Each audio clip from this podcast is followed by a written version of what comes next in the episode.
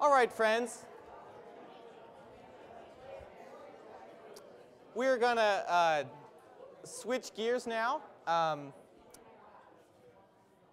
and we're, there it is. The Ten Commandments of Love are on. It, it somehow worked. Sorry, it's a little, a little thin, but we'll get it playing another time. Now I, now I can't shut it off. there we go. Okay. We'll, we'll, we'll play it next time. It'll be fun. All right. Well, let's begin session two of our first week, which is the Decalogue 101. This is kind of the, the, the, quick and dirty background to the Decalogue, um, but it might not be that quick, as you know me. So, we're going to begin with a task. As some of you know, I like to occasionally do something uh, called a TAPS exercise. Uh, TAPS means talking aloud, paired, sharing. T A P S. It's a way to get folks talking about a given subject before we introduce the content. And so you have a TAPS assignment, but we're not going to just do it in pairs. I feel like this assignment requires whole tables, more collaborative knowledge, more minds the better. Here's what we're going to do. Your assignment is this. Can you name each commandment and put them in their relative order. Now, what I'm not, now hang on, hang on. What I'm not asking for is for you to number them. And there's a reason I'm not going to ask you to number them. But what I would like is their content. You don't need to give me the whole words. You could say, don't kill. That would suffice for that commandment. So give me the content in the relative order. Um, I'm hoping, I meant to bring uh, pencils uh, and paper, and I'm sorry that I didn't do that. But hopefully someone around your table uh, could be the scribe and write down your answer. I should say, if you want to look around at your table and move in light of what you see, you have about five minutes to do this.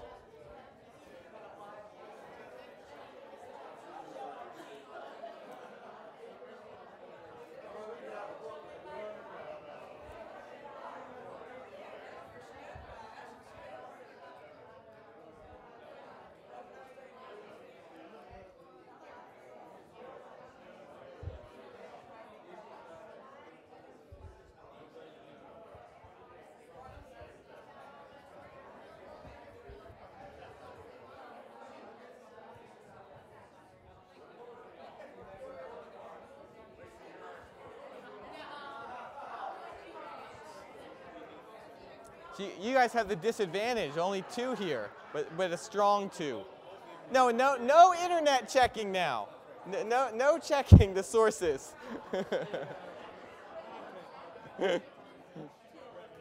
I want to see no iPads, no iPhones, no Googling, no checking the back of the index. This is a strong table. I feel good about this table right here. Strong table. Is there a question? What's that? No, no, this has to be straight from our Christian ed knowledge.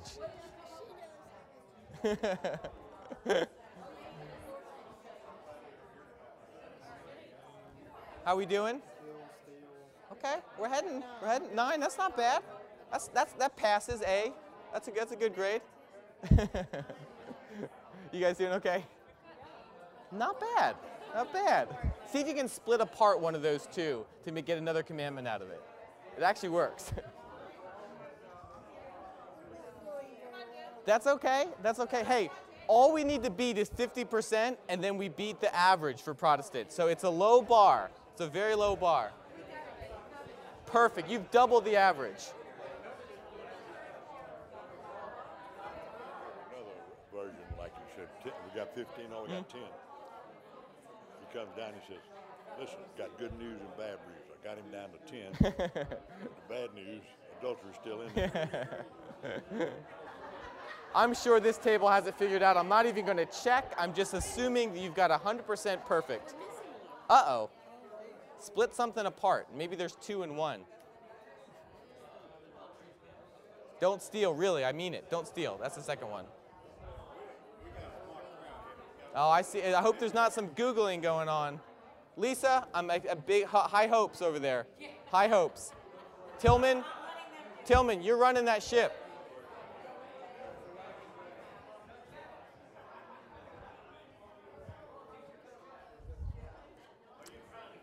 All right, friends, let's come back together.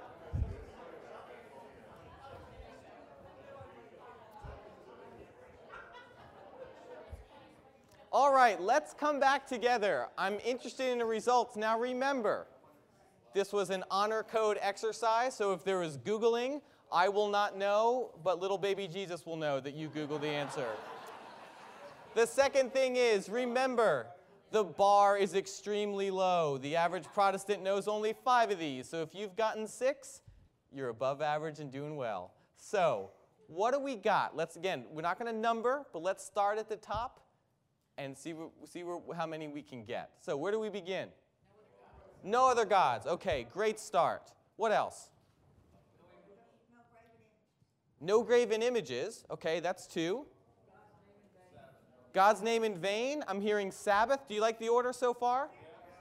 Okay, not bad. You've actually off to a good start. No other gods, no idols, divine name in vain. Sabbath is the next one. Here's where it starts to get a little murky. Where do we go from here? Father and mother after Sabbath. Great. Then what? Murder. Good. In what order? Kill, steal.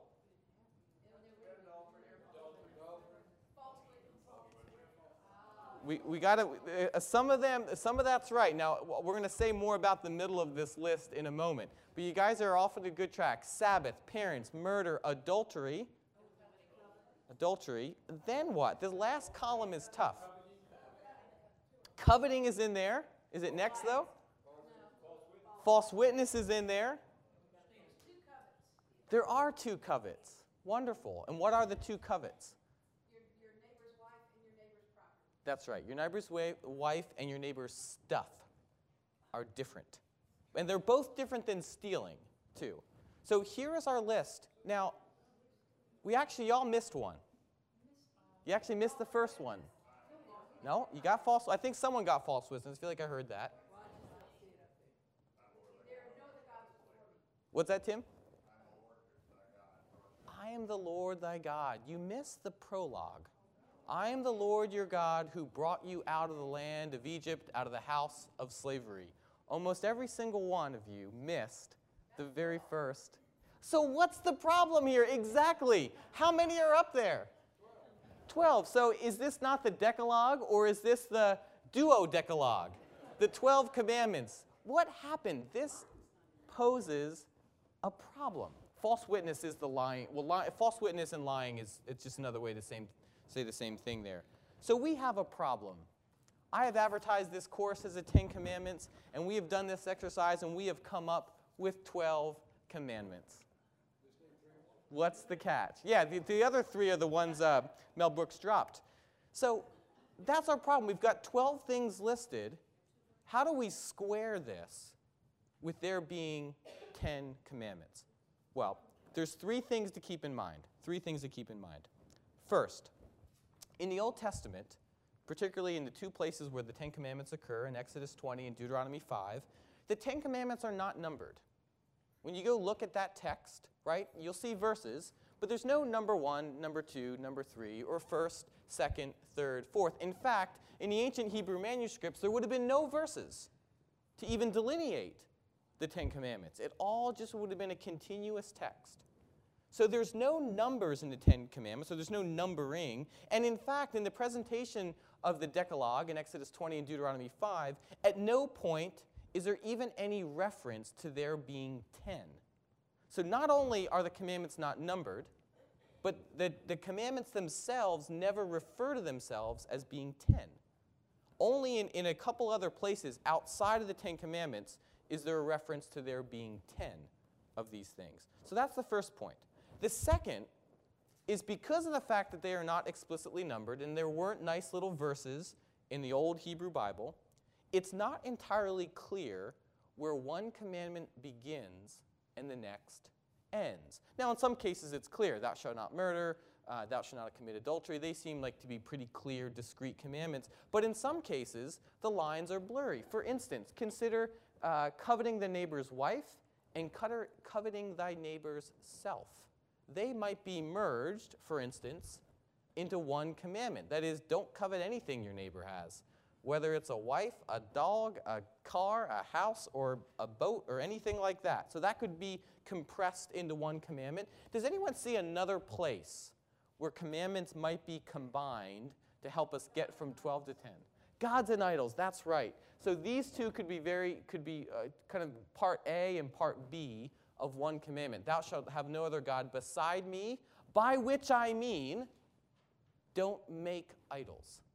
So, part, so that second part could specify what it means to have no other gods beside me. Now, we're actually going to take up that issue at the very, very beginning of next week.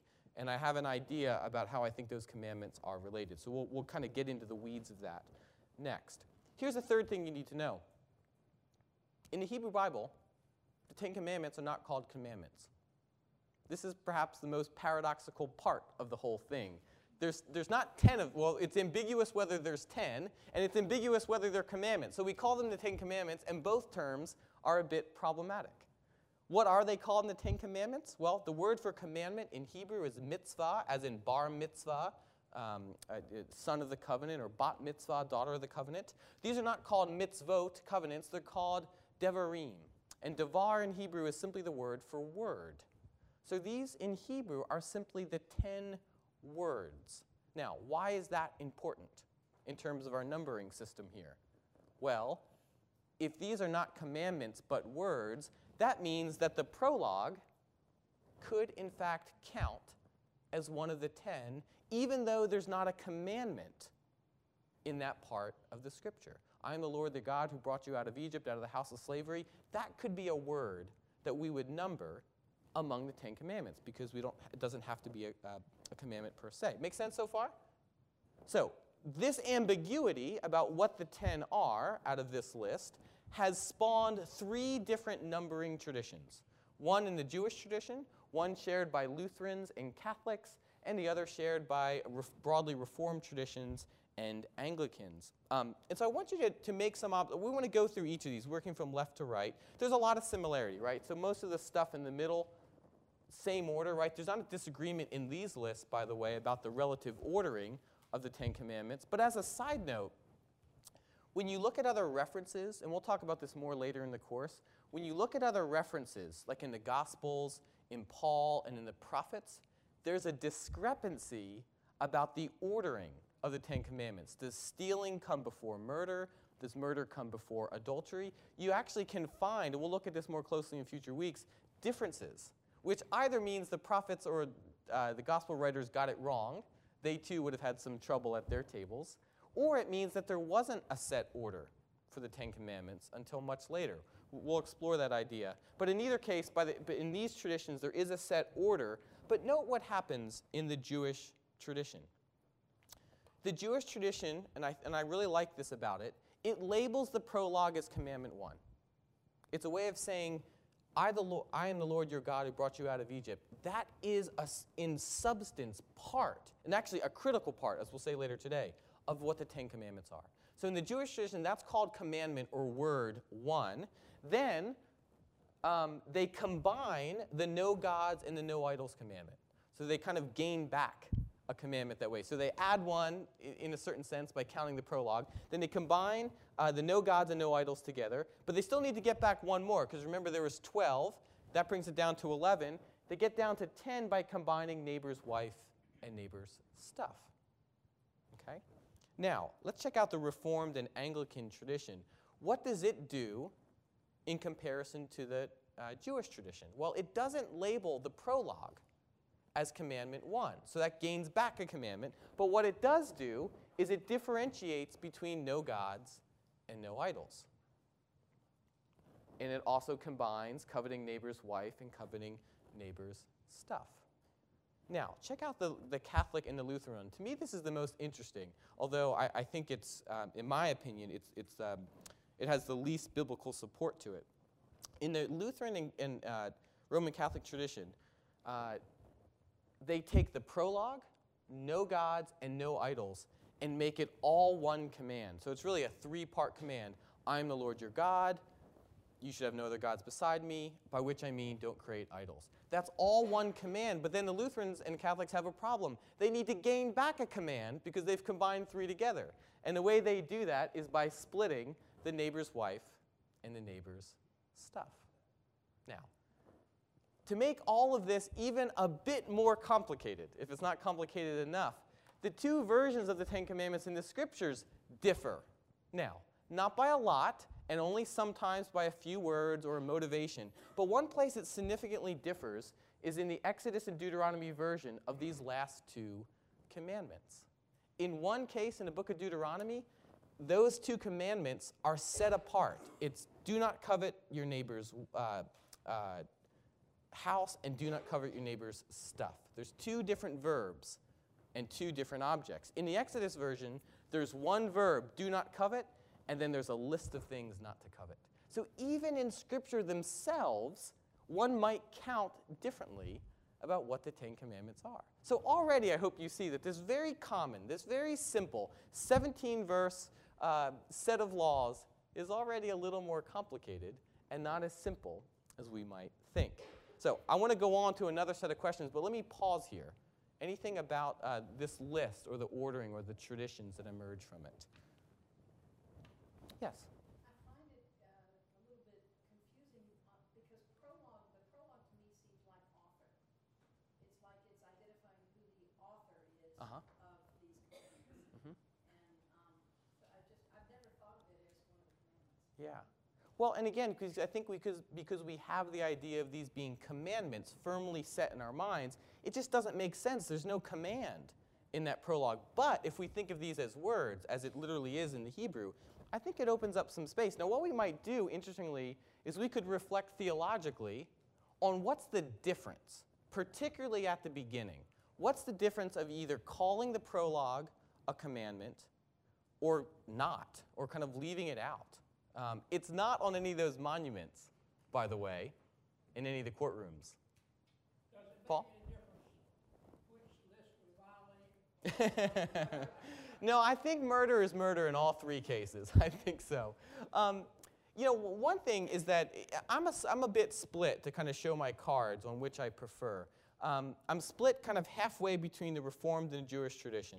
In one sense, I like the Jewish tradition explicitly names what God has done as, a, as an important part of the Ten Commandments. And I'm going to say more about why at the very end of this lecture. So I like that. I like giving the priority because if you, if you leave it as just prologue, you're apt to not include it. Like in those monuments, you're apt to, apt to just start at what God has, or what we must do, no other gods. And it leaves out any mention of what God has done for us. And in the context of the Ten Commandments, our obedience is predicated on what God has already done. It's not just a list, it's a narrative. Our devotion is a response to God's deliverance of the Israelites. And I think that is essential to keep in mind, uh, particularly in Christian theology. And I think we have much to thank our Jewish brothers and sisters for that point. However, I do think, in, in- as a nod to the Reformed tradition, that uh, no other gods and no idols are very different things. And I'll develop an argument next week about why I think they, are, they should not be merged together, but really uh, target two very specific theological claims that are central not only to the Old Testament, to the New. So I'll flesh that out. I have no way to resolve that then because I'm left with 11 commandments in that case, and I'm okay with that for now. Jeff? I really like what you just said, because it's interesting, I can't quote chapter and verse, but I think there are a lot of places in Scripture where there's that reference That's right. to God having brought you out Yes. That's right. And so it connotes the whole Ten Commandments in that one phrase. That's right. Yeah. And, and, the real, and we'll look more about that, kind of the narrative background of these commandments. Let me move on to a second question. What's on each tablet? Now, some of you have heard me ask this question before, so I'm going to exempt you in a part from this conversation, uh, but maybe you've forgotten as well. Um, what's on each tablet? There's two tablets, right? The scriptures tell us there's two tablets. So, what's on tablet one and what's on tablet two? How are they divided? So what's the dividing line? They're, they're the two tablets. By the way, these are the real props from the Ten Commandments movie, from Charlton Heston movie. And actually, here's what's really cool about this, y'all. It's, uh, you know, of course, it's a Hollywood movie, but um, Cecil B. DeMille was very concerned about certain aspects of historical accuracy. Of course, the whole movie is, is a fiction based on this story, but he was concerned about certain historical uh, peculiarities. And if you've ever studied Hebrew, Lisa, you would, you would know this.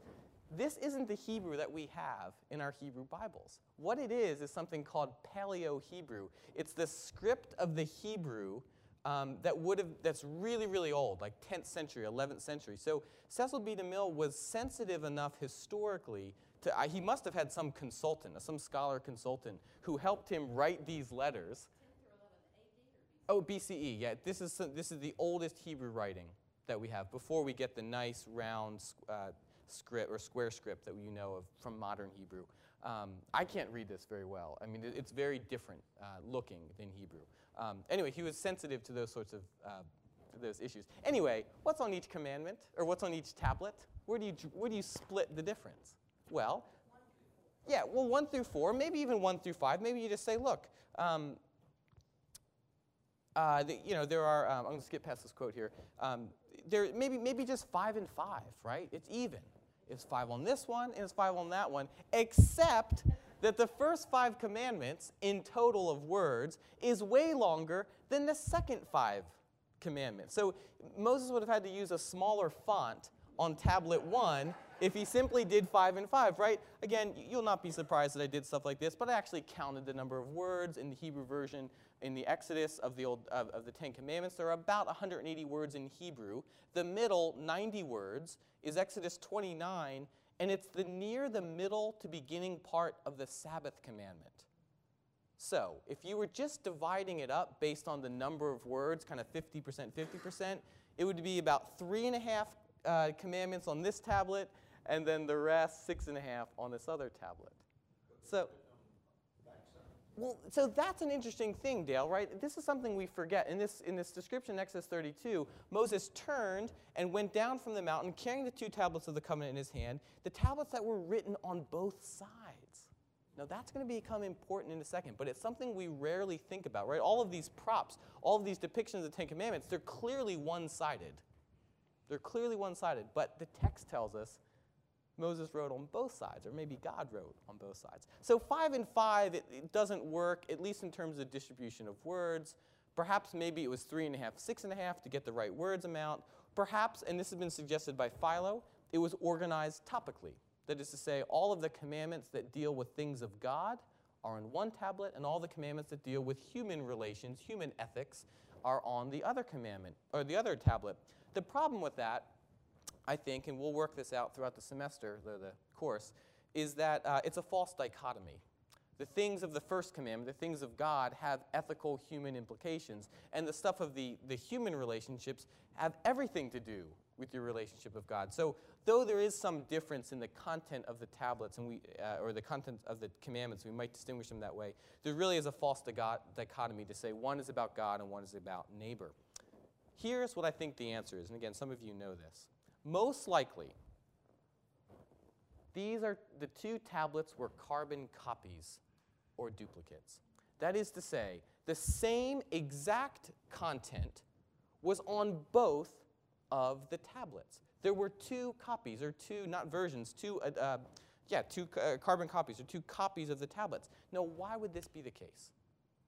Well, in the ancient Near Eastern world, it was very, very, very common for very powerful kings to make covenants or treaties or agreements with less powerful kings. In fact, much of the biblical idea of covenant is paralleled or based on the sort of treaty that one king would make with another king in the ancient world. But in all of these treaties, and we have copies of these, in all of these treaties, at the very bottom, one of the last things you find is a provision for making a copy of the agreement. And the idea is one king gets one copy of the agreement, and the other king gets the other copy of the agreement. And they need to be carbon copies because both kings and nations need to know the terms of the agreement. And so, what's most likely the case is that the same thing is at play here with the Ten Commandments. One tablet, complete with Ten Commandments, was for God, and one tablet, complete with Ten Commandments, was for Moses. There weren't two tablets, or there were, but it's the same content. So that kind of iconic image that we have of the Ten Commandments of two tablets representing the total content is probably not right. Paul.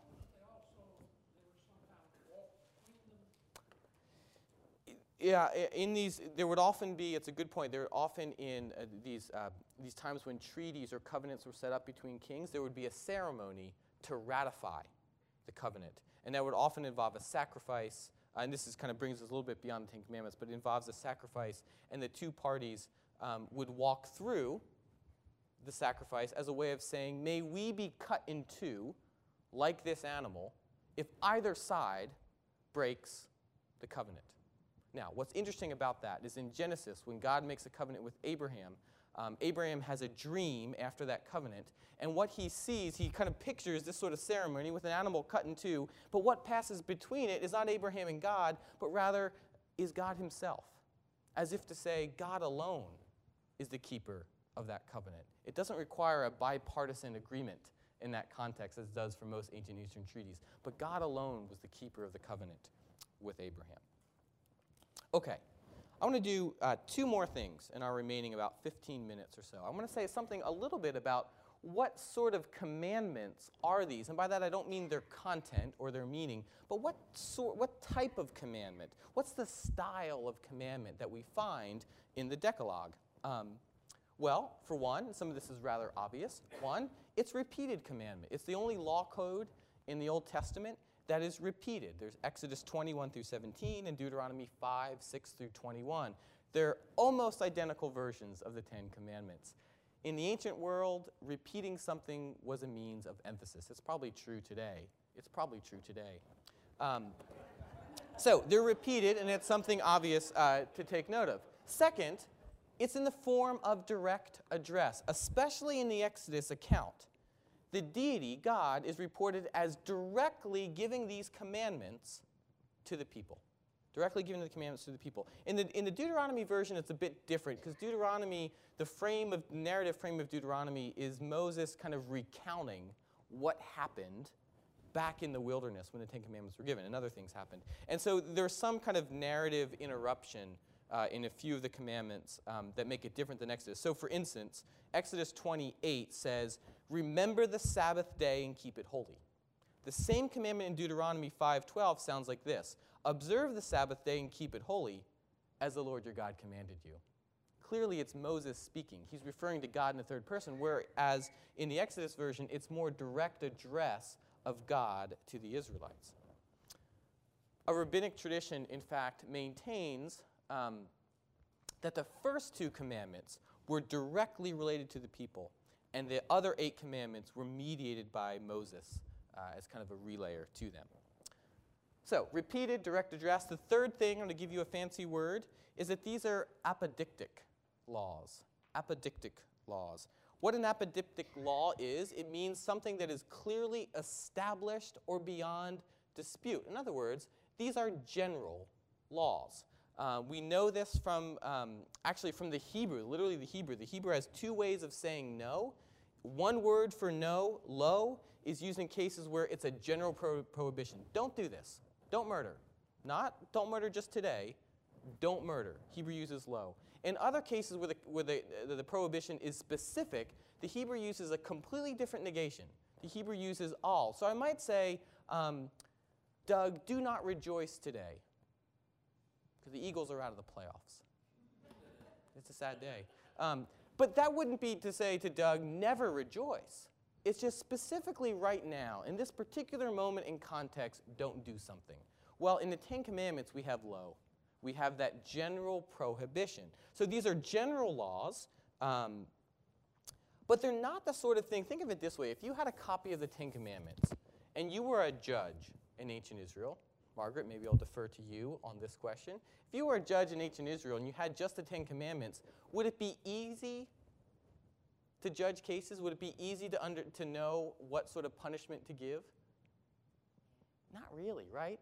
The Ten Commandments are really different than a legal code. I mean, they are law. They are. It is about law and legality and judicial matters. But the Ten Commandments aren't specific enough to give you guidance as a judge about what to do in specific cases. For instance, what counts as murder? What counts as Sabbath breaking? What count? What punishments apply? If it's manslaughter versus murder, if it's killing in battle versus uh, some other form, what, what are the punishments? You actually need a legal code to help flesh out what to do in both cases. It's something more akin than the Ten Commandments is to the Constitution rather than the Georgia legal code. They're really different things. You don't, you don't judge with the Ten Commandments. You use the Ten Commandments um, as kind of a policy document, right? It informs an ethical perspective or stance in the world, but it doesn't give you the particulars of how to legislate based on that. Finally, and this is already alluded to, the Ten Commandments are not written in stone. From the get go, they're open to interpretation, they're open to specification and elaboration.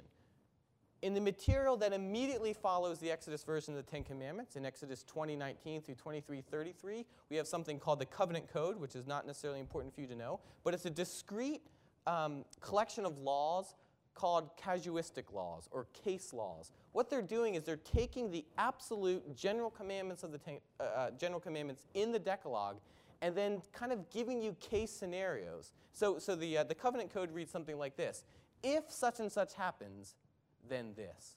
You use the covenant code as a judge, you use the Ten Commandments to inform an ethical stance and perspective in the world. So, in, in these cases, the Ten Commandments are being applied. In some cases, they're being clarified or specified. Um, the prophets do this as well.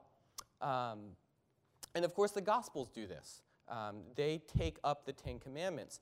What's important to note, and we'll see this throughout the course of the, uh, of the class, the Gospels never negate the Ten Commandments. This is a very mistaken view. Some people say, you know, in that uh, in the, uh, Sermon on the Mount, when Jesus says, You have heard it said, but I tell you. But people often understand it as Jesus kind of turning over the Ten Commandments or invalidating them. But in every case, what Jesus does is he either internalizes the Ten Commandments or intensifies it. So, what Jesus does is not to turn over the Ten Commandments, but he makes it harder to keep them. And we often get this wrong in Christian circles when we set up this dichotomy between new and old, gospel and law. We think of Jesus just doing away with the law. In fact, he doesn't. In the case of the Ten Commandments, he makes it harder to live by them. So, and we'll take up more of a question of uh, the place of the Ten Commandments in Christian ethics later.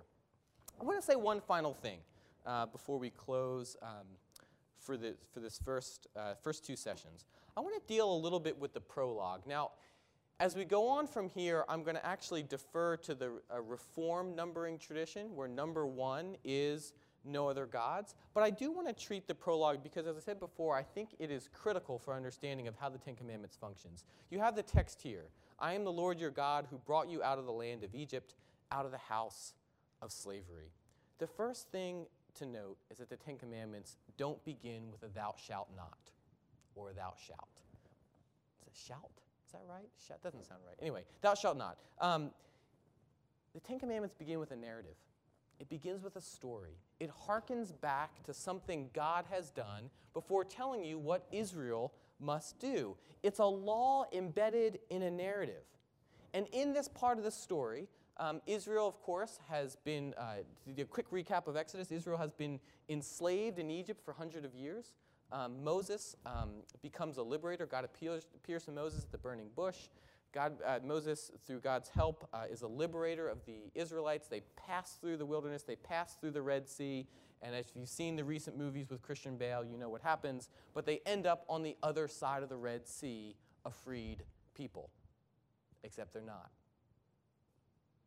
It took the parting of the Red Sea to get Israel out of Egypt. But it's going to take the Ten Commandments to get Egypt out of the Israelites. See, what happened is the Israelites carry with them into the wilderness, right after the Red Sea, a burden. They carry with them an internalized uh, slavery.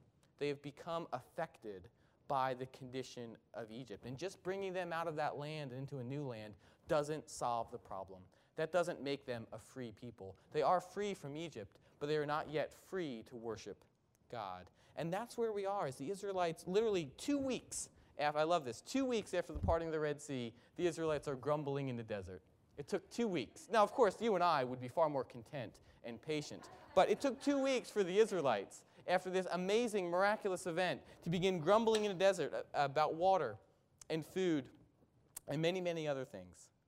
Three months later, they reach the base of Mount Sinai, where God um, begins the process of transforming this enslaved, once enslaved people into a people who are truly free, people who are truly delivered out of Egypt.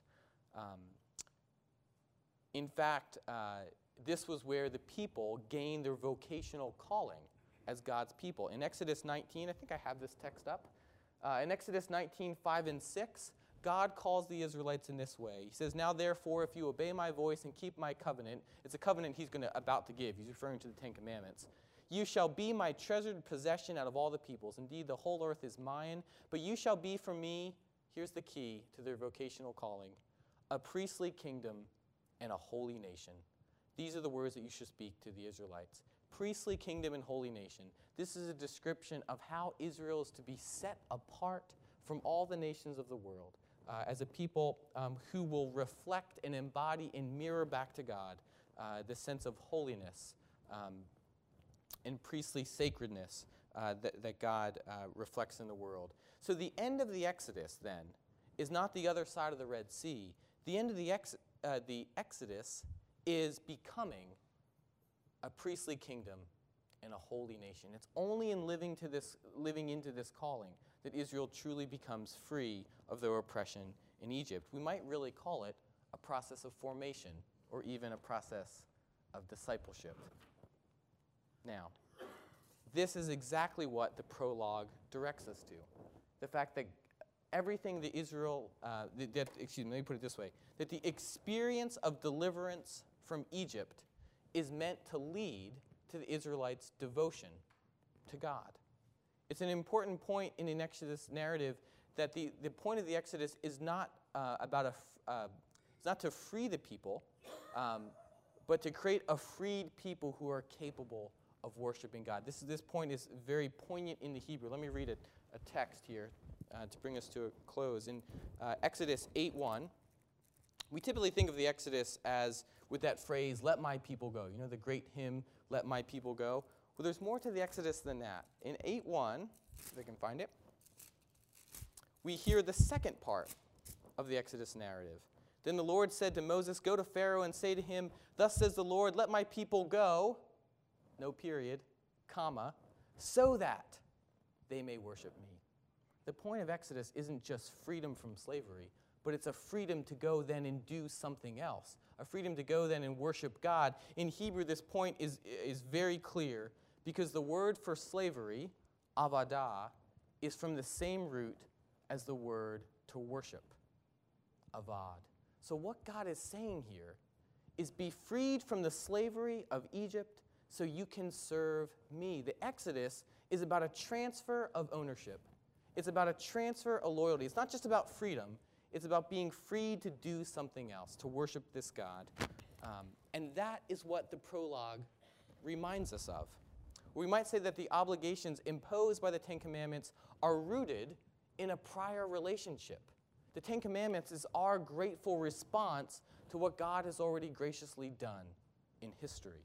That's how the ancient Israelites would have read this text. It's not an abstract moral code, it's not a list of do's and don'ts. It's rooted as a response in worship to who God has created the Israelites to be. The emphasis in the prologue is on what God has done. There's a reciprocity then in the Ten Commandments. And I'll end on this. There's a reciprocity. The Ten Commandments are inaugurated and initiated by God. And our obedience then to what we are called to do is simply a grateful response to the prior activity and loving care of the one who commands us in the Ten Commandments. Then now the nature of those commandments, their meaning and elaboration, is a topic we'll take up next time. Thank you very much for coming out this evening.